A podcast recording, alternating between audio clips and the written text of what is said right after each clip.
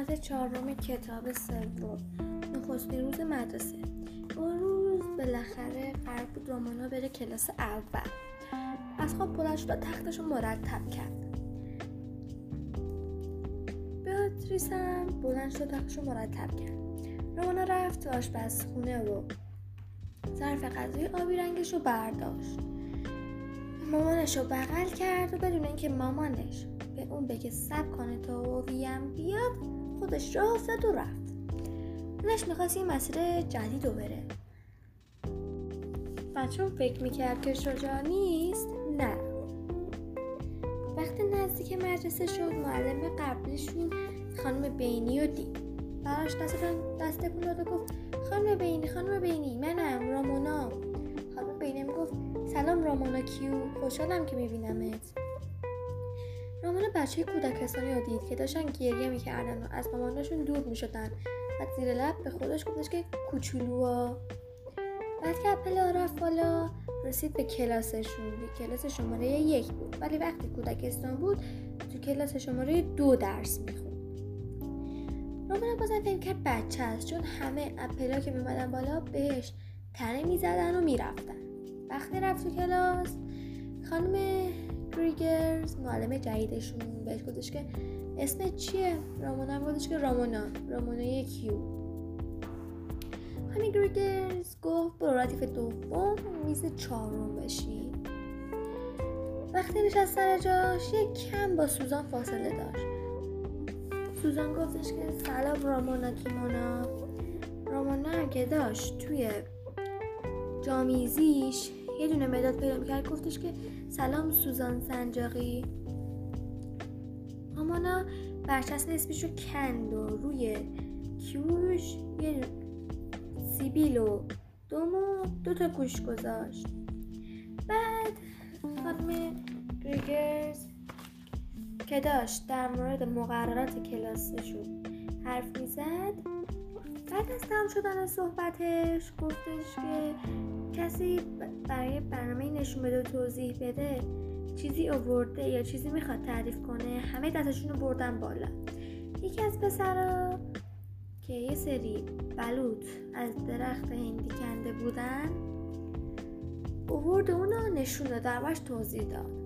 هیچکی از این خوشش نیامد، چون هر وقت که از کنار مدرسه رد می شدن این درخت رو می دیدن و ازش بر می داشتن. بعد رامونا انقدر دستش رو تکون داد که خانم گریگرز گفتش که رامونا چیزی می خواهی تعریف کنی؟ رامونا گفتش که بله. رفت جلوی کلاس و گفتش که خونه ما رو سوراخ کردن. همه بچه‌ها زدن زیر خنده.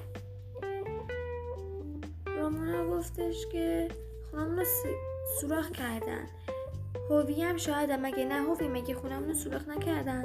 هویم با ریلکسی گفتش که نه. رامونا گفتش که چرا سوراخ کردن؟ خودت از توش پریدی، خودت دیدی که سوراخش کردن. همه بچه‌ها هنوز داشتن میخندیدن.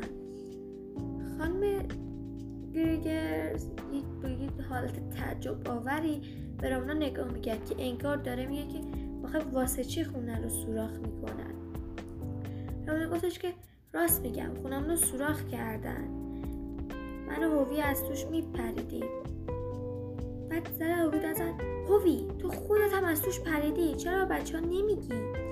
که خانومه گریگرز عصبانی شد و گفتش که رامونا کسی توی کلاس داد نمیزنه، برو بشین سر جات.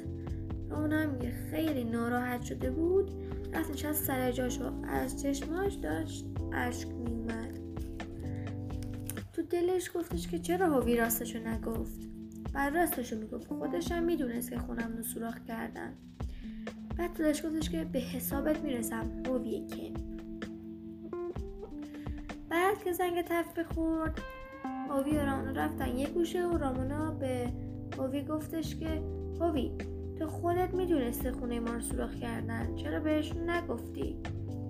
هوی هم گفتش که خونتون رو سوراخ نکردن، خونتون رو کندن یه تیکه از دیوارشو. رامونا گفتش که چه فرقی میکرد؟ گفتش که کندن و سوراخ کردن با هم فرق میکنه.